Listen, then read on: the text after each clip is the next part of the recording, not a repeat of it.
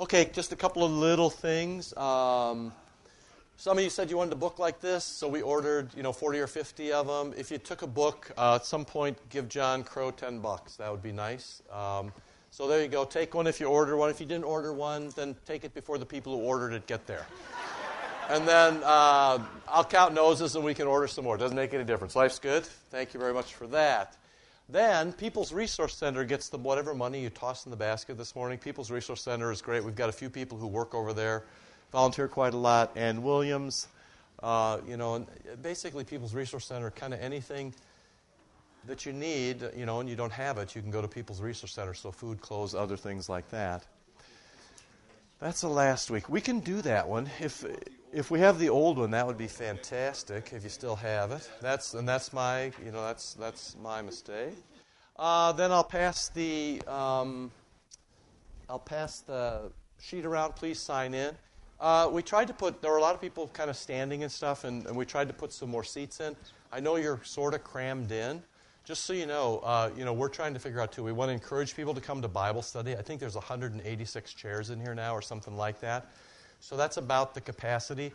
There's a couple of pushes and pulls. One is, you know, if we move into the gym, we're in a bigger space. We have to set up and tear down. Um, you know, in here, people have sort of said they like the fact that there's a round table and you can see the people across from you you know, we could clearly just put up chairs, but then you kind of lose the fun. If we go into the sanctuary, you can't have a cup of coffee. So we're pushing and pulling, trying to figure it out. If you got a great idea, let me know. Um, we're, uh, you know, we're just trying to, we're just trying to get it right. John, if you could go, you know, go, just kind of go right there. That'll be fine. Okay. All right. So, uh, you know, you know, the most embarrassing thing, or kind of the greatest insult to you, is if I don't prepare enough stuff. And so I always tend to prepare too much and then, you know, I can spend weeks on something that I thought was going to just take a moment. But um, I'm just going to I'm going to go back to my notes and I'm going to try to move through this last set of notes. And then you have a new set of notes this morning, number six. We probably won't get there, but we'll you know we'll move toward that for next week. But you can begin to read about that again, how to consider an icon and what an icon means, because we had a couple of things going on. All right, first. Um, so now this is the sort of stuff that should roll off the top of your off the top of your head. Every week now, uh, almost every week, we have people come in who want to who've heard about the place and want to see it. Almost every week, somebody stops at the front desk, and Martha has become the docent, and you know Sandy sort of tracks them at the front door.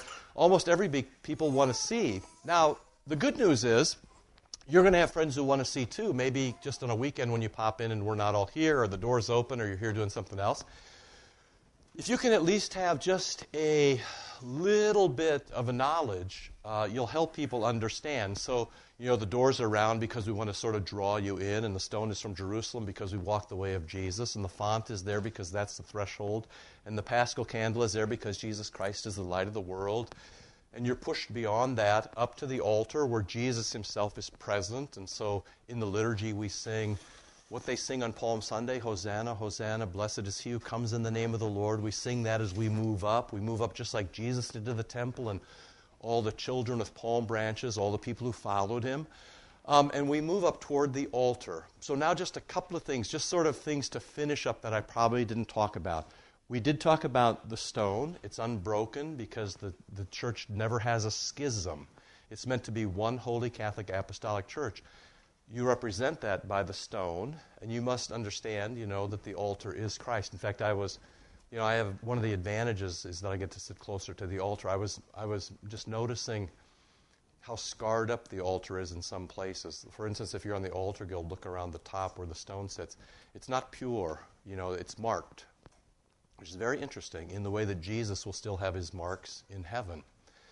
So, uh, you know, this is Jesus, and you know, we, we recognize that as being Jesus, as being the symbol of Jesus. We cense it. You know, we cense it because that's where Jesus is. You know, holy things get censed. Uh, I should turn, you know, kind of the next step, just so you know what the censer. I should actually turn and cense you as well. We're still trying to kind of get the timing down. We went from just censing the altar to now censing the altar and the people who serve at the altar, but realistically, we should cense you as the holy people of God. There should be a pause at the front, and we'll probably, I've done it a time or two just to think about the timing, but really, um, that's, it marks you as those who are being lifting up, lifted up as a living sacrifice to God, Romans 12. So, you know, that belongs to you as well. So, okay, you know all of that. You know, keep that in your head. Okay, so here we go. Just a couple of things. One with the linens. We talked about this, you know, the dad came up and put it over the top of me. Our linens represent burial linens. So, you know, like the Shroud of Turin, like the linens that they used to bury Jesus, they usually went over front and back, one for the body, one for the head. So when you go up there, you will see we always have two linens, one for the body, one for the head. Sometimes in old churches, you will see a third linen underneath the other linens. Does anybody know why that is? It's called a cere linen. Anybody know this? And it's waxed. It's actually a waxed linen. And the reason it was waxed, Mary, you smarty pants, why do you do that, Mary?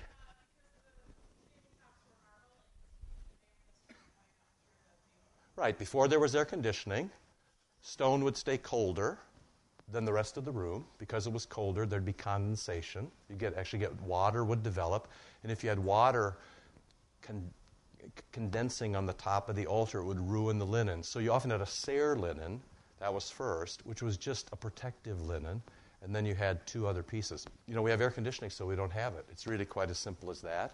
So usually now on most altars, you'll see two pieces, and um, one for the body, one for the head.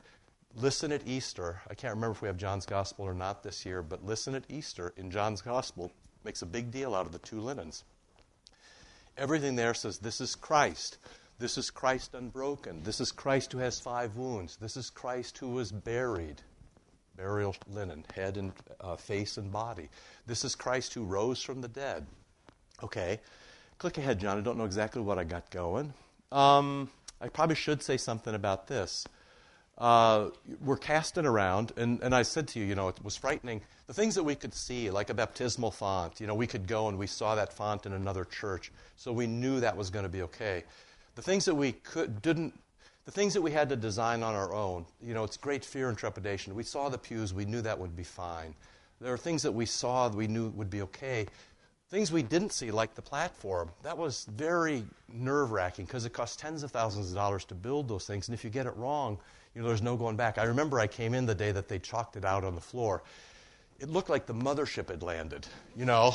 There's this huge, you know, they, they chalked it out. They'd snapped the lines, and I'm like, you know, what have we done? You know, because it, it was just so big because there was nothing else in the room, too. And we'd been used to walking back and forth and all that. Um, but both the baptismal, the marble bit around the baptismal font, and also the altar piece itself were both stolen um, from very reputable sources, uh, which gave me great confidence then that they would work out. So basically, what happened is I was through art books and travel books and looking at things and looking at pieces for a couple of years. You know, how are we going to do this? And then it occurred to me that we could take some classic designs that were three dimensional and we could render them either two dimensional in the case of the marble piece or three dimensional but reduced in the case of the altar platform. So the marble piece and the uh, platform are both basically cupolas, domes from Rome where we saw the design, you know, sort of classic design that had been refined. So, you know, I took these to Bruce Klein and said, you know, can, can reduce this to, in one sense, flat, two dimensional, and in another sense, three dimensional but lower. How can that work? So, for example, um, this one right here, B, which is uh, the Gesù, which is a is a, a church from the 1580s in Rome. I mean, that is your. Can you recognize that? Outside is your. That's your altar rail. Do you see that? So we got eight sides. Now there were things that didn't work, like if you actually kept the circle inside right there, we were too far away to you. We weren't able to give you the host. So, you know, you were like, you know, you're over there. So there were things that had to be adjusted, you know. And so that circle then came down on the floor. We wanted to make the connection between the circle around the font, that red stone, and then the same red stone is picked up in the round circle. So what you get at the font is nourished there. So and, and Bruce did a great job. I just want to say, you know, that was a big risk for Bruce being an architect when you're in the congregation. If it goes well, fantastic. But of course, if it doesn't go well, you're looking for another church because people are grabby. So, um, you know, that was that was the that was where um, that's the that's the that's the one for the altar platform. And you can see how these were you know, they're three dimensional. What we did was just flatten them down or squeeze them down to make them work. Okay, go to the next thing. Let's see what we got here. Uh, Walther graduate, right? Um, uh, you know, uh, you know, long lost Walter Walther graduate Mark uh, Miller working in Glen Ellyn got a woodshop. He'd never quite done anything like this, which is just the kind of guy we like. They don't know enough to know how hard it's going to be. you know what the risks are. So you know, he put this all together, and we still have a little bit of work we need to do. There's some things that need to be touched up, and sometimes um, you know, someday we'll touch it up when we use it a while and we figure it all out. It's like the lighting and the sound and the floor. We got in, we're using things, we're making notes, we're figuring out. Little by little, it gets better and better. And then at some point, um, you know, we'll probably, you know, we'll need to do some more work on things, but, you know, it's all coming around. For example, the lighting. The lighting is not finished. It's a disadvantage to us, partly what we want to do. We want to control you with the lighting.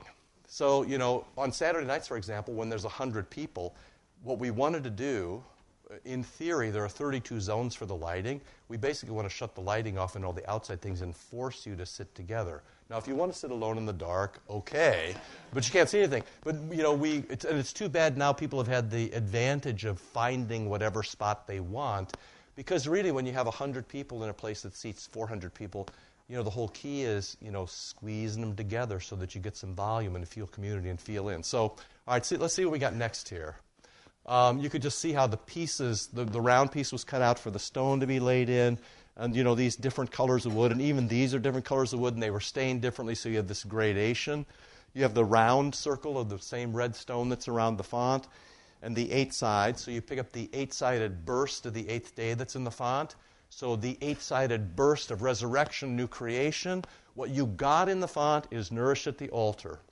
So the font always pushes you to the altar. One baptism for the forgiveness of sins. That's what the Creed says. We do that one time. The Eucharist is do this. It's an iterative verb, which means do it over and over and over and over and over again in remembrance of me. So it's very clear. You baptize once, you Holy Supper forever.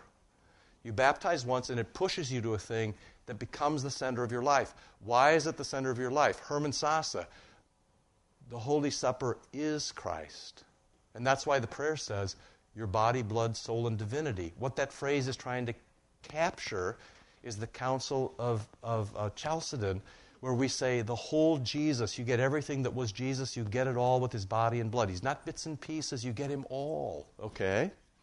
Uh, let's see what you got next. Uh, yeah, so just this, you know, it was, it was quite remarkable as this was going up, and, and, you know, just a couple things to show you. Let's see what else you got.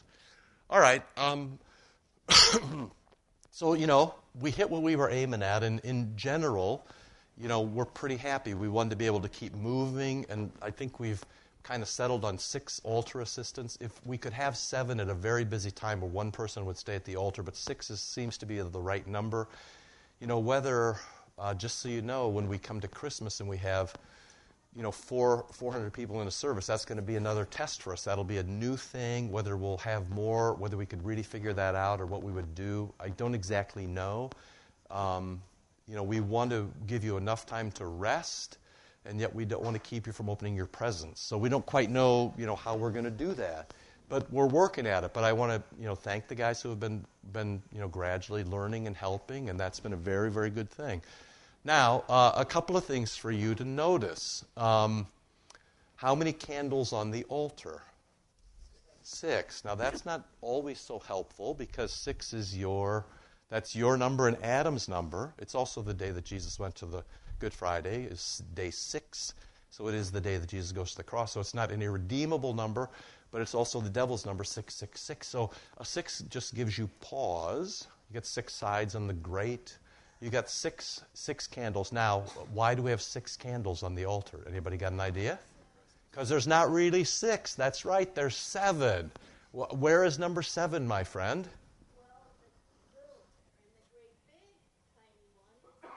Thank you. So, we all sing for evening prayer. When we sing evening prayer, Jesus Christ is the light of the world, the light no darkness can overcome. Stay with us for this evening, and the day is far gone. It's not actually six, it's actually seven. And it's meant to press you to the notion that Jesus Christ is the light of the world. So it is six. One, two, three, four, five, six if you count them. But on days when you don't have, if you would celebrate evening prayer, we would actually move, um, or could actually move. Uh, if I say we would, then you'll catch me as soon as I forget to do this. But uh, the arrangement would change. And you would basically have, rather, they're, they're in a triangle now so that you can see the Eucharist. They're, they're pinched to the side a little bit so that you can see through to the Eucharist. If we, we played with all kinds of different arrangements, we tried to give you the arrangement that gave you the best sight line to see the body and, body and blood of Jesus. The body of Christ, Amen. The blood of Christ, Amen. The peace of the Lord be with you always, Amen. So that you see what is saving you. What saves you is the touch of Jesus in the Eucharist. So you can't have extra things like the candles get in the way. On the other hand, the candles are not just, um, there's, there's a practical reason for it. It's not just Jesus Christ, the light of the world. Why else do you have candles? Why else, why else are they there? Any ideas? Sorry? Yes, because as you know, our Lord Jesus Christ on the night. So when I was in Russia, the Russian Lutherans say, on the night he was betrayed, and then the guy with a big thing goes click and he lights the candles. I'm like, what? Really? So right in the middle of the, you know, they're just they're, they actually light the candle. Well, why is that? Because it's night, and Jesus will need candlelight if he needs. If that's what he had, you know, he had oil lamps, he had candlelight. He needs to be able to see. So you have this, you know, images can play out in more than one way. It's night. On the night he was betrayed, so it's night. You have candles. You have candles in a particular number. You have six, but really you have seven. If you don't have the Eucharist, you put them in a line one, two, three, four, five, six and you put the seventh one, you put the crucifix here as if it was um, the last candle. Or, frankly, if you don't have the crucifix on the altar, you count this one. So you'd count one, two, three, four, five, six, seven. Make sense? So there is, you know, there is a kind of a method to why you would have, you know, six, not five, not four, not nine. There's a reason, you know, there's a reason you have you have numbers. So, all right. So linens and candles. What else is on that page, John? Keep going. Let's see what comes up next. Uh, yeah, that was just a little bit closer so you could see it. I'm going to come. Oh, look at that. That's fun. Hold on. Uh, we're going to go to that in just a sec. Go back one.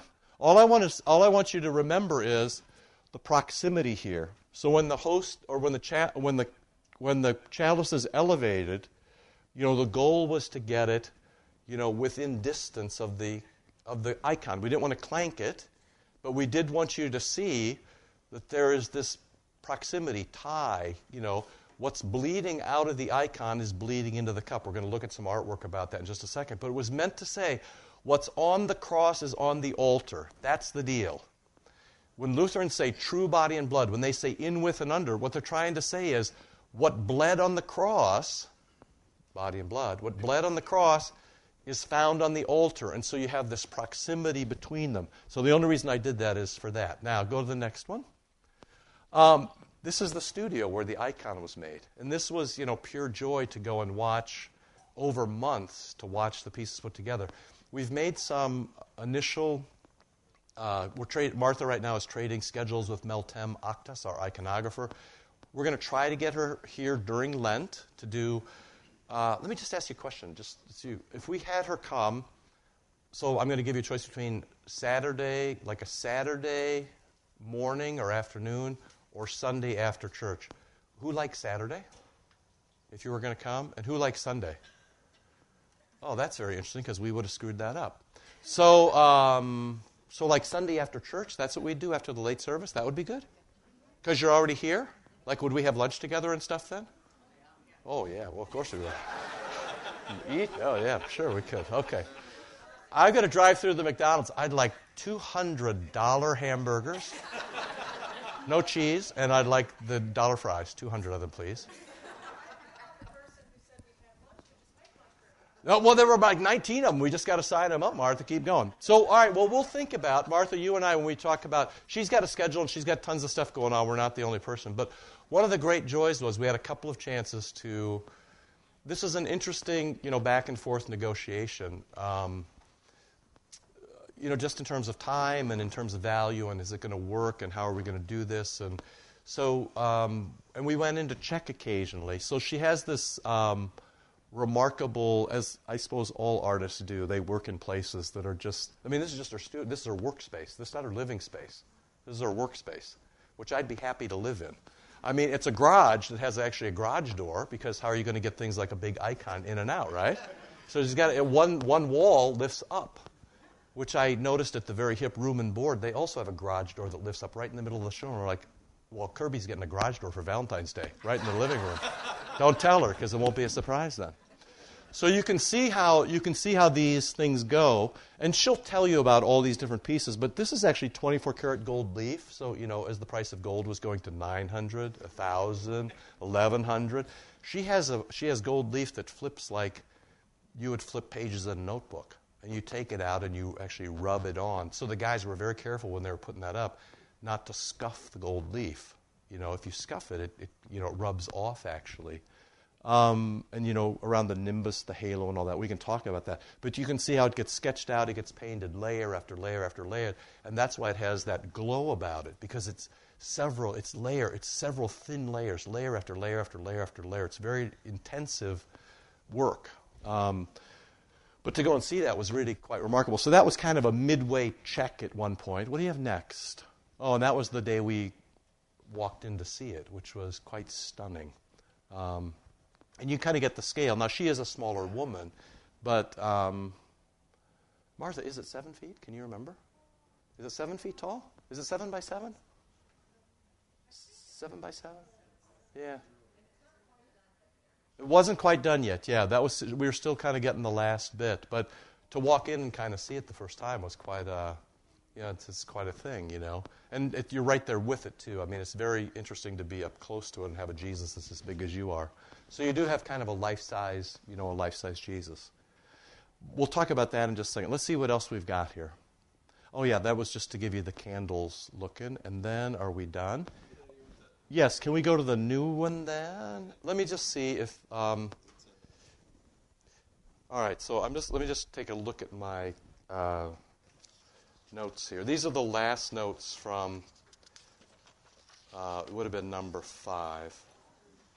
Okay, you probably don't even have this in your hands anymore, but uh, that's okay. So I'll just read you two things. Um, you know, this wrap up, number 18. In the Lutheran Church, the altar bears a threefold significance. It serves, first of all, as a portrayal of the sacrificial death of Christ. So the altar is there because you kill things on an altar. You live and die because Jesus lived and died in your place. It's brutal, you know, it's ancient, but it's true. Um, we still sacrifice people all the time, even though we don't act like we do or we think that that's another belongs to another regime. Anytime you send somebody to war, they're going in your place, you know, you know, and they get taken apart, body and blood, for you. It's, it's kind of the most basic thing that somebody else um, dies so that you can live. So we always remember that, and that's you know another reason why you put the body on the cross. But but truly, I mean, the body on the cross is summed up. You know, Gregory uh, of Nyssa, what he's not assumed, he doesn't save. You know, he takes your body and blood so that he can save it. He, he recapitulates, he redoes your life. His life is your life done over again, and then he gives it back to you as a gift and says, There, the perfect life. That's yours now. You never could do it on your own. I did it for you. And he did that in flesh and blood just like yours. In our most lucid days, we very much have to remember I mean, when we have horrible things happen to us, we just go crazy. We go crazy in the sense that we're, in some sense, the way the vicar's sermon was, we're irrational. We don't see the world for what it is, which is why it's so important for you to go to church, go to the Eucharist, go to Bible study, say your prayers, because bad days are coming for every one of us. And you need the resources. The resources of the gospel are cumulative. They do, in fact, build up in you so that when horrible things come, you have resources to deal with it and you're not broken. People who've never, when you say, and I've heard this said a hundred times since I've been a pastor, when people say, I don't know how people who aren't in the church go through a funeral. I mean, basically, what you're confessing is in the church, the gospel fills you up so that when you have terrible things happen, and you will, you know, it's calm now, but there are, there are clouds on the horizon and there will be a storm. You know, when it comes, you know what to do. And the scriptures are most proud of, are most encouraging of, hold up as an example those people who, when trouble comes, are able to hold on, stay strong, even live, an example. The ancients, you know, the, you know, my favorite is probably the guy. I got to look it up now, but um, one of the ancient fathers. They took him to burn him on the stake, and as he burned, they said he baked like bread. You know, what does that mean? You know, it means something about the ability to absorb all the evil that the world brings, not because you're so good, but because Christ is in you. Galatians 2:20. Not I who live, but Christ who lives in me. So you're coming, you're building up all these resources. Uh, and the world's going to be a tough place, but you have the resources. If you, when you're challenged, you say, I'm baptized and the body and blood has been put into me. It's this sacrifice that is put into you. Secondly, the altar is a physical symbol of the gracious presence of God. So we respect it as if it were God. When we cense things, live things get a triple double two in the middle, two left, two right. Although I have to say, I've been watching um, Cardinals. I just have watched a couple of things because I'm watching everything now in terms of, and I have seen um, Cardinals go triple, triple, triple, which I don't get, but I got to find a Cardinal and ask him. Um, but the normal thing is a living thing gets a triple double. So you would get a, a triple double one, two, three. Uh, I would one, two, three. The altar would. It's alive. The crucifix does it's alive. It's Jesus. It's the symbol of Jesus who lives. Um, the congregation does. They're alive. They're the saints, you know. Other things, you know, don't always. Um, it, it, just, you know, you, you, sort of move it around things that are to be hallowed. But, you know, you're alive. Here it is. The altar is the physical symbol of the gracious presence of God among us in word and sacrament. Um, in this sense, the altar functions like the Ark of the Covenant which was the physical symbol of God's presence among the children of Israel. Even the high priest, you know, went in in the dark. And he couldn't see it and he couldn't touch it.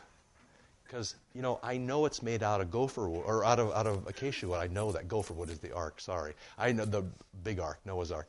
I know that it's made out of wood. I know that it's not a person of the Trinity. I know. But it's divinized by the presence of God there you know, where I showed you that tabernacle last week, but where those two angels bow down with their wings, that's where you splash the blood of the sacrifice. It's there. Jesus sits on that throne. He's there. And so you wouldn't act as if it's a nothing. That's where Jesus is. That's why we reverence. That's why we bow. That's why we genuflect. That's why we kneel. That's why you kneel. He's there. That's why we sing, Here he comes, here he comes, here he comes, Hosanna, Hosanna, blessed is he who comes in the name of the Lord. And then, it, then we have the Eucharist, and then we sing, O Lord, now let your servant depart in peace. I can die now, according to your word, for my eyes have seen the salvation. You know, I've seen it. I've actually seen it. You see Jesus in the host, in the blood. You, I mean, we sing it. I've seen it. So when you've seen that, then all is well with you. Okay, so it's the physical place uh, where we do that. In many of the historic churches in Central Europe, a carved representation of the Shekinah, the cloud that rested over the ark, between the outstretched arms of the cherubim, normally like this, was incorporated into the pulpit and the altar to remind the congregation that the God who led them through the wilderness with pillars of cloud and fire, and who dwelt within the Holy of Holies in the tabernacle and the temple, now comes to his people at the altar. So, first it's the sacrifice, then it's the presence. Because if the sacrifice is, you know, somewhere else, if it's in Carol Stream or it's in Fort Wayne, if it's somewhere else, that doesn't help you. You just know that it's there somewhere. A God who is far away doesn't help you. You need a God who's on you, a God who's near you, a God who touches you. It's the gospel for today. You know, Naaman doesn't get healed unless he touches the water, according to the Word of God. You don't get healed unless you touch the body and blood, according to the Word of God. The leper doesn't get healed unless he gets the touch and word of Jesus. Okay? It's all about it's all about word and touch, word and sacrament. Sacrament is just a touch word, incarnation, right? So first the sacrifice, then the physicality of it. Finally, the altar is a witness to the use of the Lord's Supper as an essential component of corporate worship in the Christian congregation. Okay? So then um, I gave you, long ago, far away, you know, one of the great plans was to rewrite, or was to write an introduction to every piece kind of as we went, and used to get those on blue inserts. And I gave you the one um, that was the insert for the altar, and you know it was lying back there, but it sort of brings you up to the speed, up to speed where we are. So at the center of the sanctuary stands the altar. The font opens the door to it. The pews embrace us and prompt us toward it. So this, there's this hug of the pews, right? We were very concerned about warmth and intimacy, to be pulled forward toward. The organ layers sound around it. The platform kneels beneath it. The crucifix ho- hovers above as part of it. The victory window extols it. The Christ descends upon it at the Eucharist. The altar is the center of all things. The rest I think we've done. But the altar is the center of your life, you know? And then there's everything else is kind of, uh, we've done this the mosaic bits, the nicks, the taps, the single slab, um, the kiss if you want, the wash if you can, and then gather together where Christ descends, we're forgiven. And then, boom, we're sent back out to um, do some work. Anything else? So there you go. There's your altar. So at least you can think about it in that way. You should, you should know what's going on there. That's Jesus. Why is that Jesus? Because Jesus puts himself there. That's his throne. That's where he sits. And everything about it represents Jesus. That makes sense? Just any leftover questions about that stuff? Karen Crawford, always countable on for a question, which is what makes you one of the great things, Karen. Go.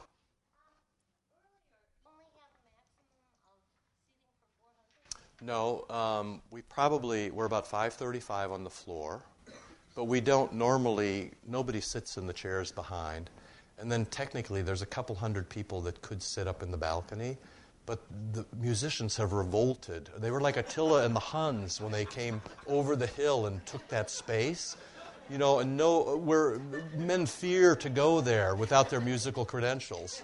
So um, yes, right.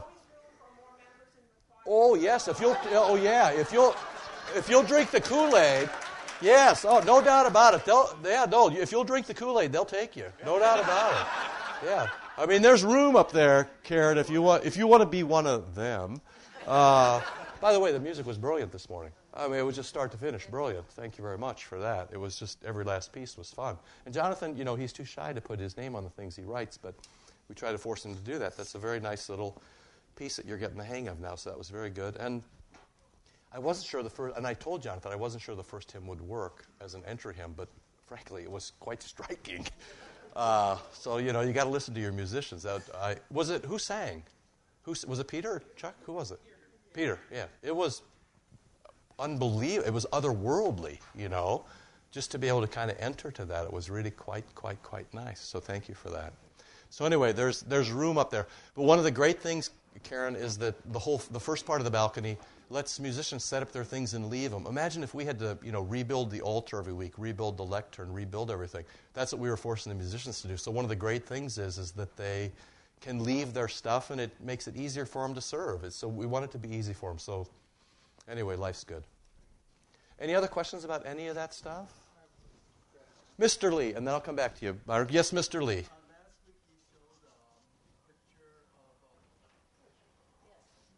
Yes, behind, uh, I showed, uh, yes, the, the, cro- the, the, crucifix on a pole.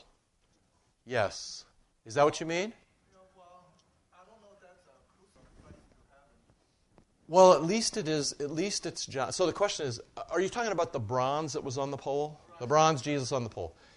Well, what I've learned since I said to you, write me with questions and the ways you interpret this icon, the floodgates come open, which is great.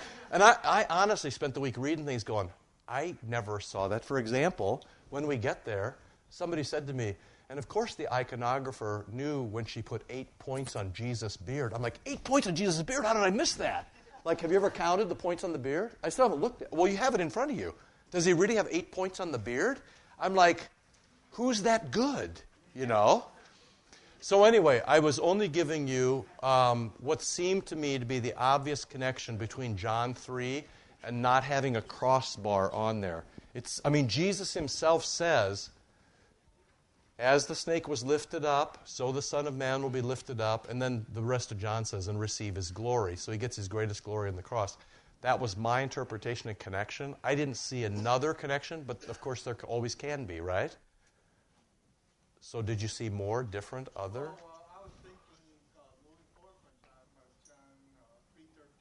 Yeah, right in there. Just that, yeah.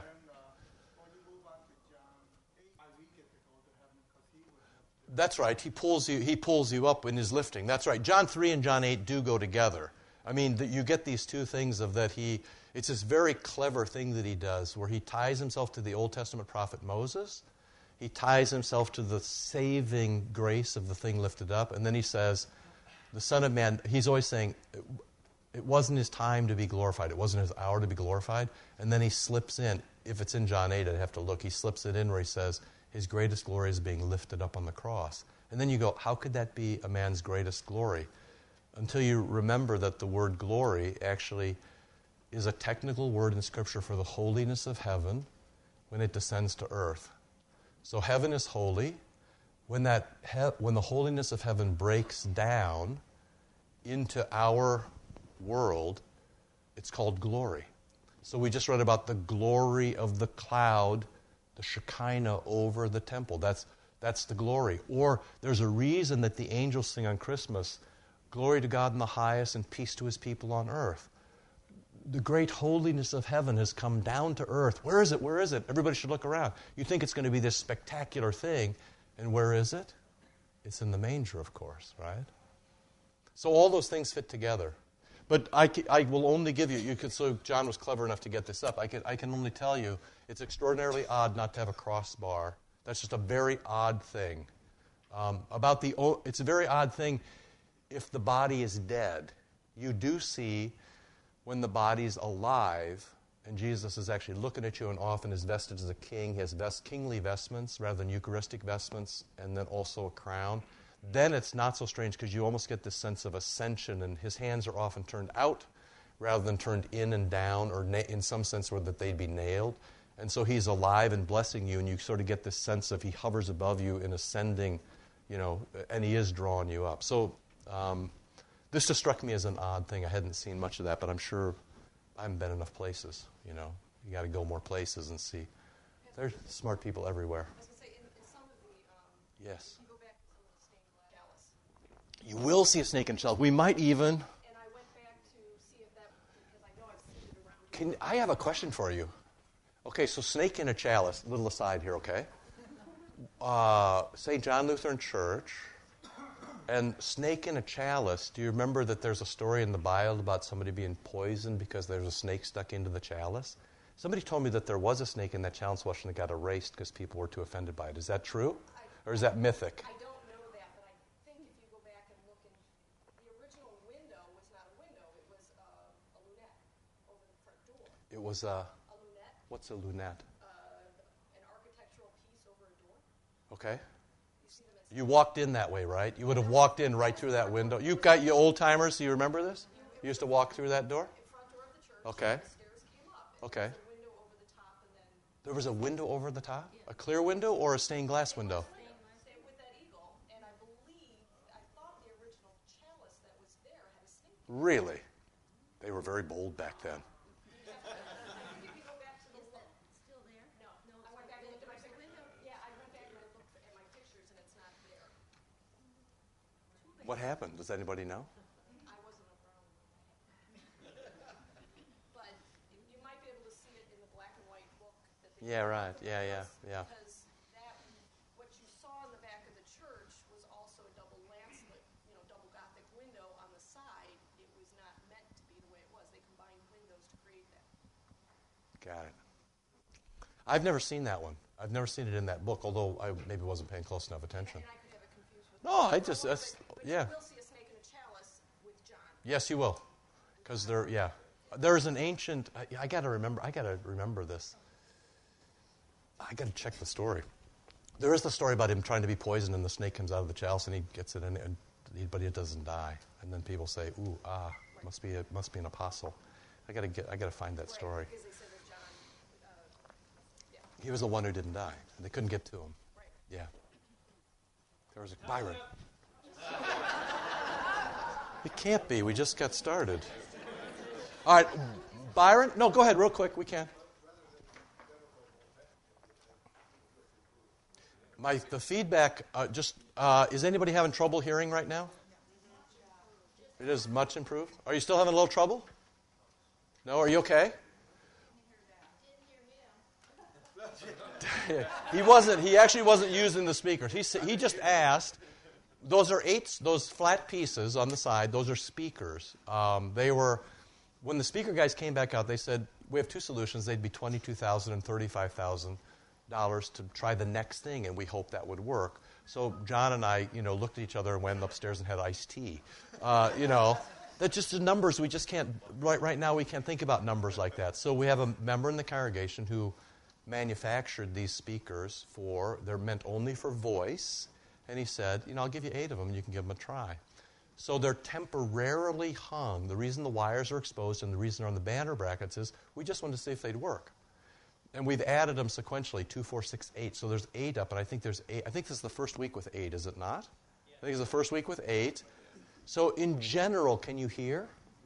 Okay, so in general, we're going to fix those. Now, the next step, just so you know, and this is always the danger with kind of saying this out loud, we probably want to bring them back against the wall, not against the wall because they have to vibrate to work, but maybe six inches off the wall so they disappear even more.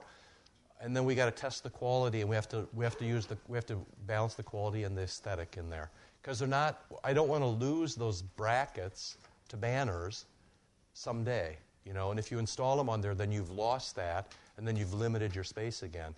Um, we think they'll work. The guys have been very patient who've been installing them. We'll let you know. But we think we've got it licked. So that was good. And we think it was free. Well, we know it was free.